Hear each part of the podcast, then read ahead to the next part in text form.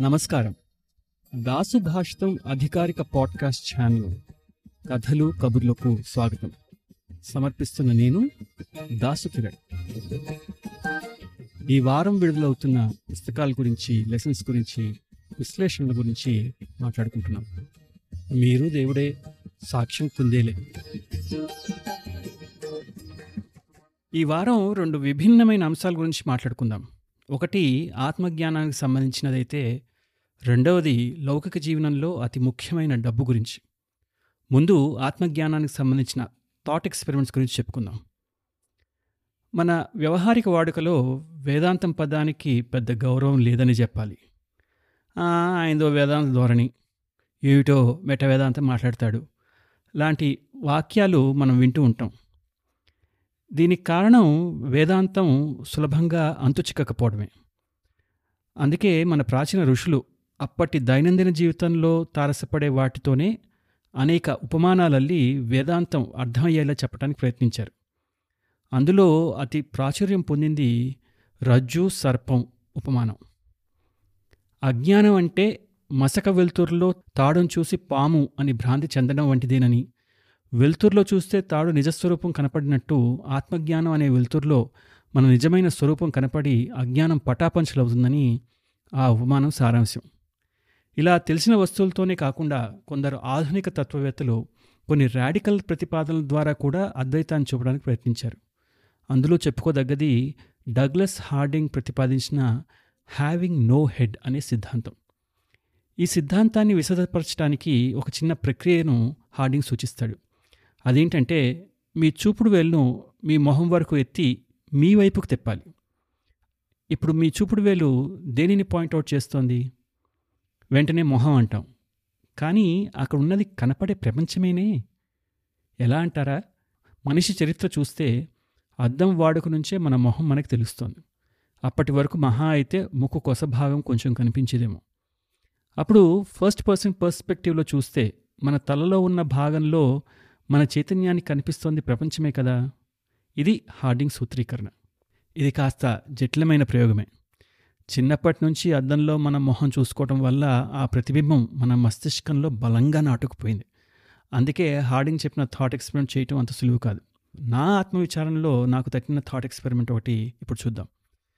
శివపురాణంలో అగ్నిధార రూపంలో ఉన్న శివుడి మొదలు తుది తెలుసుకోవడానికి బ్రహ్మ విష్ణువులు హంసవరాహ రూపాల్లో విఫలయత్నం చేయడం అనే కథ ఉంది. దేవుడికి పరిధులుండవని ఆయన ఆది మధ్య అంత రహితుడని అంతర్లీనంగా తెలిపే కథ అది. మానవులు దైవస్వరూపాలంటారు అంటే దైవగుణాలు మనలో కూడా ఉండాలి. ఒక కుందేలుతో చేసే చిన్న విచారణతో ఈ ఆది మధ్యాంతరాహిత్యం అనే గుణాన్ని మనలో కూడా దర్శించే ప్రయత్నం ఒక వీడియోలో చూపించాను. ఆ వీడియో లింకు షో నోట్స్లో ఉంది. వీడియో చూసి వదిలేకుండా ఆ విచారణ మీరు ప్రయత్నించండి. మీ అనుభవాలను యూట్యూబ్ కామెంట్స్ ద్వారా మాతో పంచుకోండి. ఆర్థిక ఆరోగ్యం. ఇరవై నాలుగేళ్ళ అబ్బాయి లేదా అమ్మాయి. అప్పుడే చదువు పూర్తి చేసుకుని వెనుక ఎడ్యుకేషన్ లోన్ అనే బరువు మోస్తూ మొదటి ఉద్యోగంలోకి అడుగుపెట్టారు.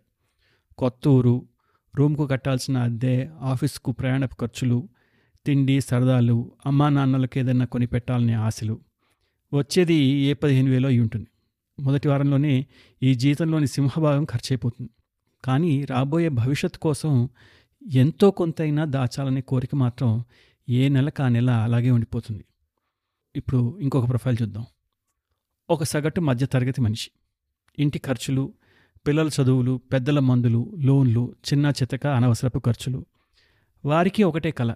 భవిష్యత్ కోసం ఏదైనా దాచాలి. పెరిగే బాధ్యతలకు తగ్గట్టుగా అవసరాలకు ఆ దాచిన సొమ్ము ఉపయోగపడాలి. ఎవరో స్నేహితుడో స్నేహితురాలో వేసే చీటీలో డబ్బులు కట్టి అమ్మయ్య ఇన్వెస్ట్ చేసాం అనుకుంటారు. కానీ ఏదైనా జరగరానిది జరిగి ఆ చీటీ డబ్బులు పోతే ఇంట్లో ప్రస్తుతం ఉన్న పరిస్థితులు కూడా తారుమారైపోతాయి. పొదుపు సంగతి దేవుడెరుగు. జరుగుబాటు కష్టమయ్యే పరిస్థితిలోకి దిగజారిపోతారు. అందుకే ప్రతి వారికి ఆర్థిక ఆరోగ్యంపై అవగాహన శ్రద్ధ చాలా అవసరం.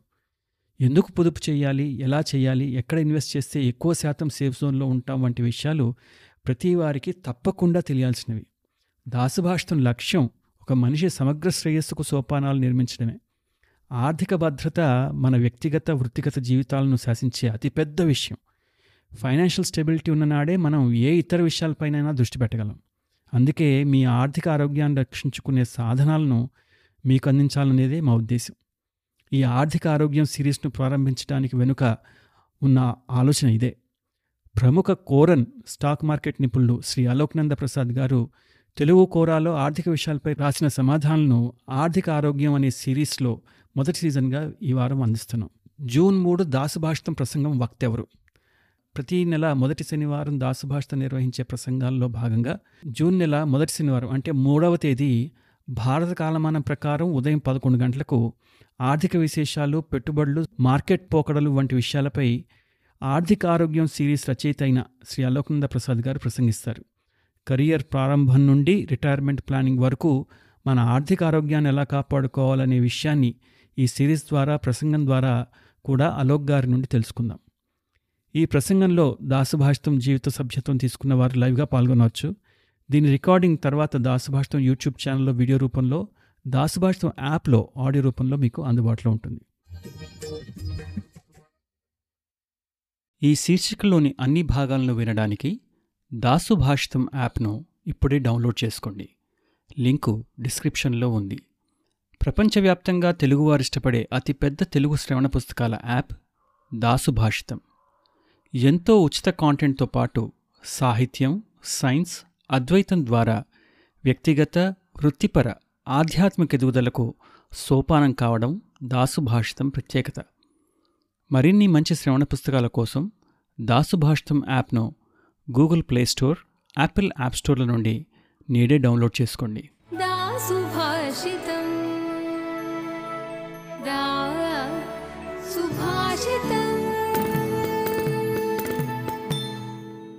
దాసుభాషితం. समग्र श्रेयस्सुको Sopanam W W W dot Dasubhashitam dot com